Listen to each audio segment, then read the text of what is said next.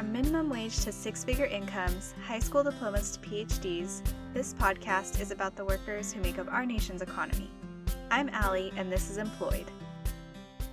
Well, thank you all for spending your evening with me and coming onto the podcast to share with everyone what you guys do and the differences between your roles in the school setting. So, can each of you introduce yourselves?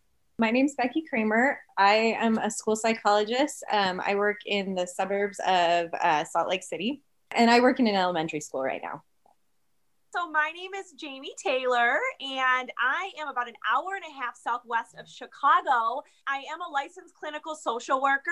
Um, I've spent a majority of my career in the school setting, and but in the last six years, I have really pivoted alongside um, you know, serving as a school social worker. For the last two years, I've been servicing preschool through fifth grade. My name is Aaron Pelican, and currently I am a career counselor at St. Louis University. But prior to this, I was a middle school counselor for two years here in St. Louis, Missouri. And that will be the focus of my time on this podcast today and just talking about the ins and outs of my role in the middle school and yeah, so just excited to dive into that today with you all.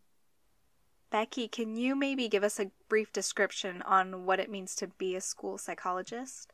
So, as a school psychologist, one of our primary roles is working with kids that have IEPs, so individualized education programs. Um, and we do the assessment for those as well anytime a kid needs an IQ test, um, any kind of cognitive testing, that's sent to us. And then we do all of the social, emotional, behavioral testing as well. And then we work with those students directly. I do a lot of behavior work. I also spend time consulting with parents, um, consulting with teachers. So yeah, that's that's kind of our primary role, I guess.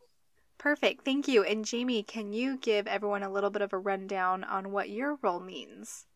You know, I think what you'll find in the field of school social work, which I think Becky would probably agree in school psychology too, is depending on kind of what state you're practicing in, and oftentimes even really what district you're practicing in, kind of will your, your role might look a little different than maybe somebody who's practicing in a large metropolitan area or you know versus someone who's practicing in a small rural school district for example or even from you know utah to illinois uh, the roles would look different. But globally speaking uh, a school social worker is typically taking some of those students that becky and her colleagues maybe qualify for an iep part of the school social worker's role would be then implementing the social emotional learning standards and supporting the students' social emotional goals on their IEP. So that would be one chunk of what my day looks like, as well as supporting um, regular education students in their social, emotional, and behavior learning, as well as advocating. Um, I do a lot of, you know, parent workshops. I do a lot of linking to community resources. And then I do a lot of more macro based uh, social work in the school where I'm serving, you know, on our social emotional support team and implementing more school wide social emotional learning from a leadership standpoint in terms of training staff. Great, thank you. And Aaron, same question. Well, I will start by saying that over the years, the role of a school counselor has definitely transformed. And I don't say that lightly. I think it's transformed in a lot of different ways, primarily I think we can all agree that mental health needs are just really rising, and we're seeing them more so now than ever in our youth. You know, our, our, our kiddos, they need emotional support. They need new strategies, new ways to learn how to express how they're feeling, whether that's in their body or maybe things that they're thinking or experiences that they've had. Mental health is changing. We're seeing it more in our students, and the role of a school counselor is very complex. In middle school specifically you know there's there's puberty there's most students are moving to new buildings they're entering into middle school. Middle school counselor you know we support the students first and foremost um, with emotional needs um, with social needs and supporting them academically. We support the teachers to make sure that they're being held accountable. So i can definitely see that your guys' roles are very distinct and there's a lot of opportunity for collaboration between your three roles. But it also seems like there is a lot of opportunity for confusion and maybe a lot of misconceptions about each of your roles. So, Becky, what are what are some common misconceptions about your job that people have? I guess what's expected in the type of counseling that I do, um, that's probably the biggest misconception that I get. Is I'll have parents that are coming to me and wanting therapy for their kids, and I treat the kids as far as it's affecting their education. So those social emotional goals are set because there's something going on that is impeding their ability to access like the general education whereas someone who has significant clinical needs i'd refer them out to the community like i may refer them out to an lcsw that's working in that same or has that same title that jamie has but is working out in the community as a therapist. So i think that's probably one of the biggest misconceptions. And then like just the fact that like i said that overlap is really confusing to people. It even for me gets maybe a little bit gray.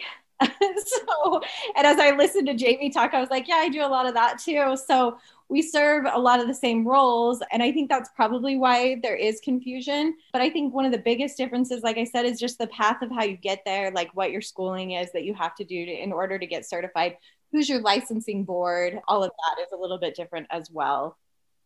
And Jamie, have you encountered any misconceptions as a school social worker?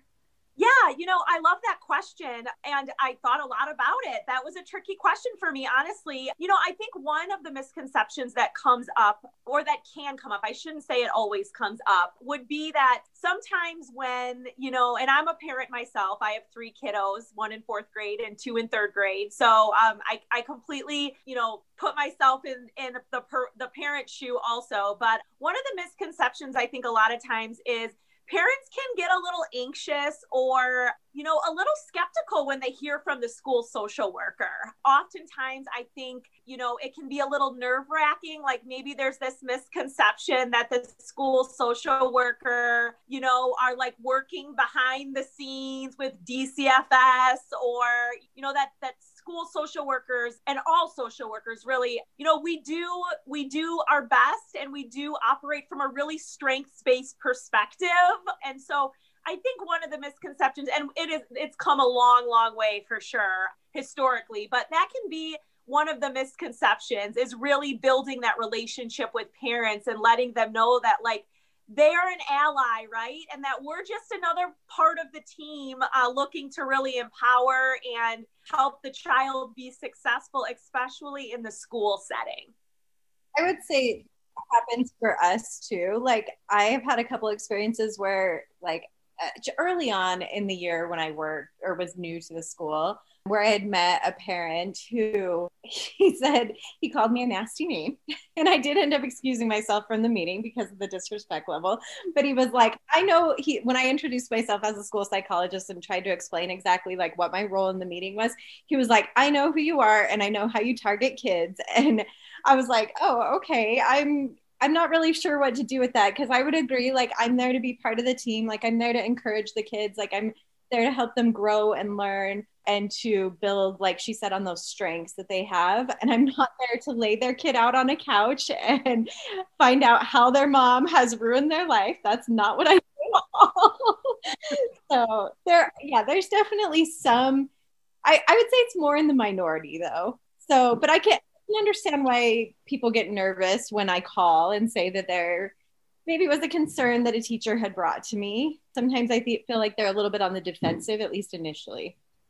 And Aaron, what are some misconceptions for your role? That I just make schedules. And while a middle, while any counselor does, you know, in a K through 12 setting, you know, definitely has a helping, huge helping hand in creating schedules. Um, there's a lot that even goes into that. We're creating schedules to make sure that students are paired with teachers who they probably will work well with, learning styles, you know, for both parties. We just, you know, we we make sure that courses that are put in place, if we need to add more courses or not. That's a common misconception. All we do is schedule all day long. And so I just wanted to talk about the complexities of scheduling. And then the other misconception would be that we just watch recess all day long. And let's talk a little bit about the education requirements and the paths you have to take to get to your roles. So, Becky, Uh, what was required of you? What different tests or licenses or certifications do you have to obtain to become a school psychologist? Okay, so there's a couple different routes that you can take. Um, you can do a master's, or you can do what's called an EDS, which is education specialist, or you can get a PhD in school psychology in order to be a school psychologist. I, there probably are people with clinical psychology degrees working in the school as a school psychologist as well, but they would have to pass the praxis. So that's the exam that we take. We are licensed under the Board of Education. If you do the PhD, you can get licensed under that and you can work clinically or into the schools, or you could do a combination of both depending on your preference. So for me, I did the EDS. It's typically a three to four year program, it's right between a master's and a doctoral level program. So the credit hours are right, sitting right between the averages of the two. I think it was about 70 credit hours and it, it, required a thesis as well. And in Utah, I'm not sure that there's a master's level program available. So that wasn't even an option. So you do t- about two years of full time school, two to three years, depending on the program. During the first year, it's just classes. Second year requires a practicum. And I think our practicum has to be 300 hours that's in a school with a supervisor. And then your third year is your internship year, and that's uh, 1,200 hours working under a supervisor. And Jamie, same question to you. So basically, in order to get your master's in social work, which is what you would have to and want to obtain to be, you know, a licensed school social worker, I went to Loyola in Chicago, and it's a two-year full-time master's program, and it's called an MSW, so Masters in Social Work. And then the first year would be classes with a practicum alongside of it. I did it in a residential treatment facility for adults that were HIV positive, homeless, um, and had addiction. Um, so a little bit of clinical there. And then the next year, in the second year of the master's program, if you choose to go on what's called the schools track, which you would have to do in order to practice school based social work. Then you would, you know, take classes your second year of your master's related to special education law um, and different classes pertaining to practicing in education. And your practicum, which would be that second year as well would be in a school setting. So, for example, I did mine in a Chicago public high school. And then after you're finished with your master's, you sit for what's called the Type 73, which is the licensure in the state of Illinois, for example, that gives you basically permission to practice in a school setting by the Illinois State Board of Education in Illinois. And then many people, like myself, then undergo supervision hours. So we, you know, meet with a licensed clinical social worker to obtain 3,000 supervision hours to then sit for what would be um, our clinical licensure. So many people, like myself, will do that in order to have the flexibility of practicing both in the school setting and in a clinical setting. So I ran a private practice part time for a while just to kind of see what route I liked, right? So that's called an LCSW. And, you know, I would say, you know, it's probably split down the middle, the, the number of school based social workers who choose to go to work on obtaining. It takes about two and a half years to obtain those 3,000 hours and then sit for that clinical licensure exam. And Aaron, tell us about the requirements. Sure, absolutely. Yes. So to be a middle school counselor, you have to have a master's. You have to have a master's in counseling. And my master's program was done at the University of Missouri St. Louis. And it was a master's of education and then my emphasis was school counseling. But there are other programs um, like master's of arts or master's of science. It really just depends on the breakdown of that specific education program at that specific university and how they deem how their classes flow to either align with a master's of art a master's of science or a master's of education. My program really did it was really really heavy on making sure we were not only trained as counselors, but that we had enough training and support to also think like teachers, you know, to think like teachers too, and to have, you know, some very hands on instructional learning in some of the classes that we took as well. Depending on the program you're in, here at the University of Missouri St. Louis, it's CACREP accredited, which is just a governing body that says, hey, like these students are being trained to the highest level as competent counselors. So at, at the end of your program, you have to take a exit exam, which is about 200 questions over all the counseling theories, everything we've learned in the program. And it was a three-year program. So everything we've learned in three years. So you have to take that program in order to get your degree. And then from there, you have to take a educator's test. It's called the MEGA. I think about 100 to 200 questions again, and you go into a testing center you take that and um, just a scenario based test you know gives you different scenarios in the school. How would you what what are the best ways to respond if you've seen this? What theories? So a little bit still kind of theories but this is more on the state level. And there are different versions depending on your um, certification that you take. So for teachers and for counselors. So then let's talk about the salary differences between your guys' roles. Becky, can you start and share with us what a typical range of salary someone can typically expect as a school psychologist?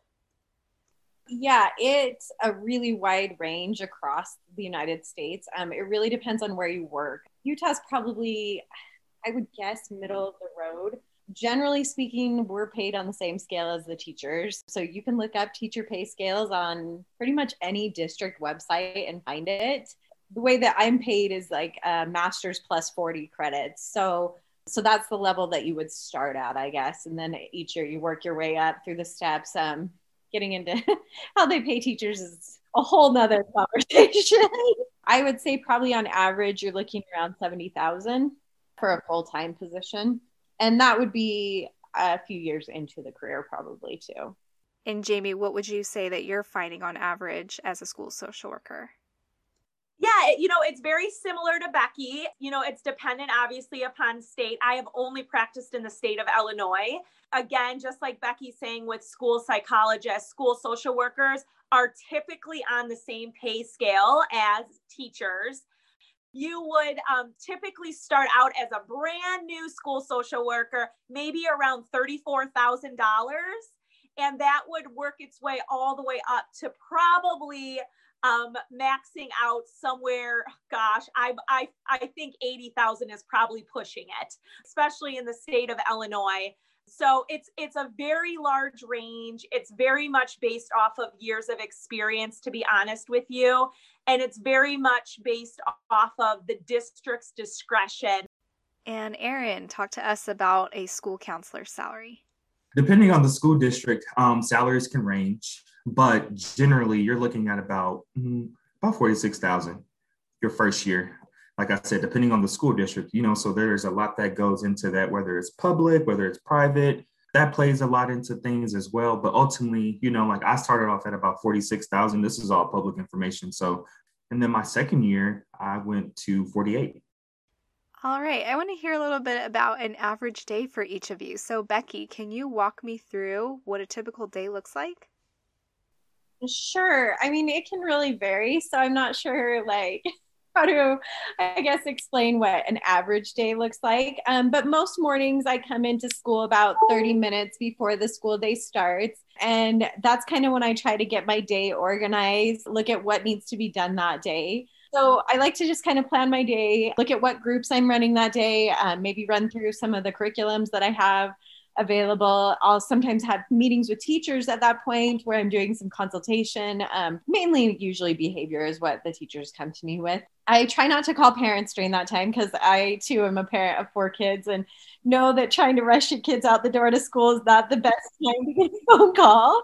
But we do still have IEP meetings sometimes during that time as well. Right now, that's all over Zoom. So that's been kind of an interesting adjustment this year versus the in person meetings. And then once the kids get to school in the mornings, I usually try to keep my schedule fairly open not run a lot of groups right off in the day because I like to check in with some of my kids that I know maybe need that connection like right away at the beginning of the day and talk to them about whatever, you know, goals that we may have set for that week or sometimes I'll have like a reward in place for them. So I'll go and remind them of that reward if they complete whatever work they needed to do or if they meet whatever goals that we've set. So I like to kind of make my rounds with uh, the high needs kids in the morning. And I feel like I do my best writing in the morning as well. And since I'm responsible for psych reports, I try to get those done in the mornings if I can too. About mid morning, I start running groups and I keep my kids in groups most of the time. I do some one on one counseling depending on the situation. So I'll see three to four students at a time, usually kids that are dealing with similar issues. And then I also am available. Like I have a walkie on me all the time. I'm available for whenever we have those behavior emergencies. So that's something that I'm called into regularly. And that's where I mean my day can really vary. Often I'll have a plan of all the things that I want to do, but the kids will have a totally different plan in mind and they're always the priority. So even with like the groups that I run, there are times that I have to be flexible in being able to cancel those or make that time up on the IEP at a different time. I think the school year kind of has like some patterns behaviorally and right now we're really ramping up coming back from christmas break and seeing seeing those behaviors really increase. And it makes sense like a lot of the kids have things going on at home that are outside of their control and they've just been home through the holidays and especially this year, I think too, where they're getting more comfortable being back in the classroom now. We're starting to see some of that as well. In the afternoons, same thing, just running some groups and such. But once school is out, we have a lot of our kids that are still attending online. Um, so I have a few kiddos that I meet with for counseling online. I usually do that after school so I don't interfere with their normal school day. And then we hold IEP meetings as well, and I catch up on all my paperwork. Any students that I see, whether I see them in the classroom or whether I see them in group, I have to do paperwork documenting all of that time. Thank you. Okay, Jamie, same question to you. Sure. An average day for me is very, very similar to Becky's. It's almost almost a duplicate. I would say the only real main differences would be I do facilitate some classroom groups as well as what we call kind of pull out groups. So, push in groups would be me going into the classroom. I also do some home visits with our um, admin. So, we do some home visits for some of our younger students, um, especially this year we are in person learning, but we've had periods of full remote learning this year. So we've done lots of home visits this year as it relates to just a lack of engagement with the remote learning aspect. And then I do a parent part of our preschool program is is funded by the all all kids grant and so i do some parenting workshops on discipline strategies and love and logic parenting and and then just teacher teacher workshops. We have several early release days a month um, that are just dedicated solely to teacher staff development. And so i'll facilitate those on gosh everything from you know classroom behavior management to um, working with special needs students to self nourishment and self care which is a passion of mine. You know so i do i get to support my fellow teachers and friends, you know, on a monthly basis. We get to do yoga and mindfulness. And so, yeah, but in general, my day sounds very, very similar to Becky's day. And Aaron, how about a typical day for you? You know, I was very privileged. The school that I worked at, you know, we I came in working alongside of well-seasoned educators who had been doing this for longer than I had been alive. So I was really lucky. But a typical day you know, would be coming in and each counselor, you have your morning duty post where you are, you know, with your group, with your grade level of students, you know, just helping to supervise them, you know, before school starts, before they, you know, get transitioned into going to their lockers and getting to their first period classes. It could be that, or it could be a morning where I have a parent um, who is having a crisis situation with their child, and I'm having to respond to that you know and this could be anywhere from 7.30 in the morning to 7.50 and i'm having to respond to that you know getting called to the office on my walkie walking through you know some hard things you know with with families that and a lot of my mornings did look like that. Then from there um, i would jump into a team meeting first thing in the morning. Typically most middle schools are broken off into off into teams per grade level just to help keep the students organized and to keep things running in a systematic way. And so I would jump in morning time, I would jump into a meeting with teachers. And that's you know where we would be able to talk about maybe students that are popping up on our radar who maybe need a little bit more like emotional social support or a little bit more academic support. You know, we would invite parents into those meetings or um, other educators across the building to strategize ways and to put plans into action. And then from there, the day is just running parents are calling me, maybe a couple parents who want to come up to the school and meet with me. and you know maybe going into a couple teachers classrooms and doing some push-in support to help support the teachers too. So those are typically how the days would run. And then depending on the day you know i could have maybe about six students at least who who want to come see me. Sure, that's really neat to hear your guys' experiences and see how your days can often intertwine and overlap with each other. Becky, can you share what maybe a good day looks like for you?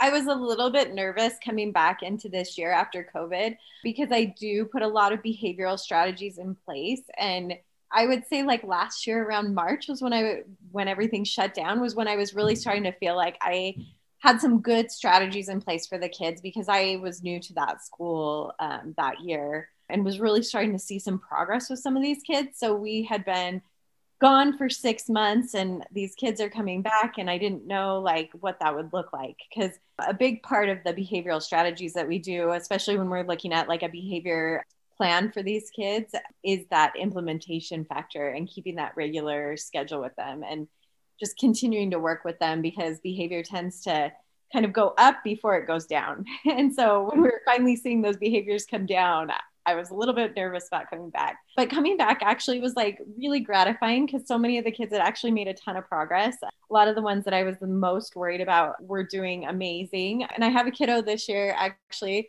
that I was just thinking about as far as like the success stories and the happy ones whose behavior in the classroom was it was pretty awful and it was hard for the teacher and it was hard to work with the teacher because her frustration was high and totally understandably so he went obviously up a grade this year with a different teacher and still saw some of those same behaviors right off the bat. But now, like every day when he comes in, he's hugging his teacher hello. Um, he always hugs me. I know COVID, we're not supposed to, but it's so hard. Kids need touch. They do. And it's so important. And he's happy to be there. And I think that's like the biggest factor is I think a lot of his behavior was because he was so unhappy. And just being able to see him be happy to be there and happy to see us, like that I, that makes my day. Like that makes my job worth doing because now that he feels that way, he can learn and his mom has way less stress than she did and she's so appreciative. And um, i mean before earlier in the year i was getting calls from her probably weekly and you know and we're doing our best to support what we can but like i said a lot of these kids are going through things at home too that you can't control. And so being able to help them trust that the environment at school is a stable place for them to be i feel like that's probably the most gratifying thing that i do that's lovely. Thank you for sharing that, Becky. And Jamie, how about you? What's a positive moment uh, or a good day that stands out to you? You know, I will say, gosh, any day that involves like collaborating with my coworkers feels like a really joyful, good day. You know, whether that's implementing like a social skills group with my speech language pathologist or, you know, collaborating on a really challenging behavior issue with a student with the school psychologist or doing a sensory motor group with the OT, you know, collaboration. We have, we're, you know, schools are so fascinating because they're one of the only settings where you have just some really incredible value at your fingertips. You have people from multiple disciplines with different trainings. Many converge on the same mindset, right? We always have the same goal, but we we're so blessed to be able to approach it with a little bit of a different knack, you know? So anytime that there's an opportunity for collaboration makes my day super joyful. And then I think too, any day that I feel like I've walked away with a really good sense of professional and personal balance. You know, I, I remember coming out of the gate as a fresh school social worker 15 years ago, you know, maybe at like what, 25, 24. And, you know, you go into it with so much enthusiasm and you're going to save the world. And like you are just so in it, you know, and life happens and and personal life happens and babies happen and you know you still have that same passion and that same drive but it's different and it feels different and so anytime i can walk away on a monday through friday feeling like i'm getting home in time to see my kids off the bus, right? And then I'm able to leave work and compartmentalize my pr- professional life and my personal life is winning to me. Yeah, thank you for sharing that. I think that's something that's very applicable to fields across the board are just finding ways that we can avoid burnout. Okay, and Aaron, how about for you? Two Novembers ago, we we took the whole school to the movies to see um, the Harriet Tubman movie that just came out.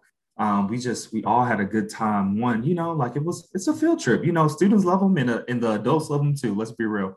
And just experiencing that with students, seeing their faces light up as they, you know, watch the movie and then the the conversations that followed, you know, on the bus ride back. And then when we got back to school and, you know, did some breakout sessions, that was probably, you know, just a really like uh yeah, just a memorable moment that stuck out to me for sure. So, Becky, can you share with us maybe a hard day for you or a challenge that you're frequently facing? I, I'm not someone who like really like wants to take on what's going on with the kids. I do want to leave it at work if I can. But there are days I think when the behavior is just coming one after another. Like last week, I had a student that eloped from the classroom or ran away from the classroom six different times and was at different places in the building.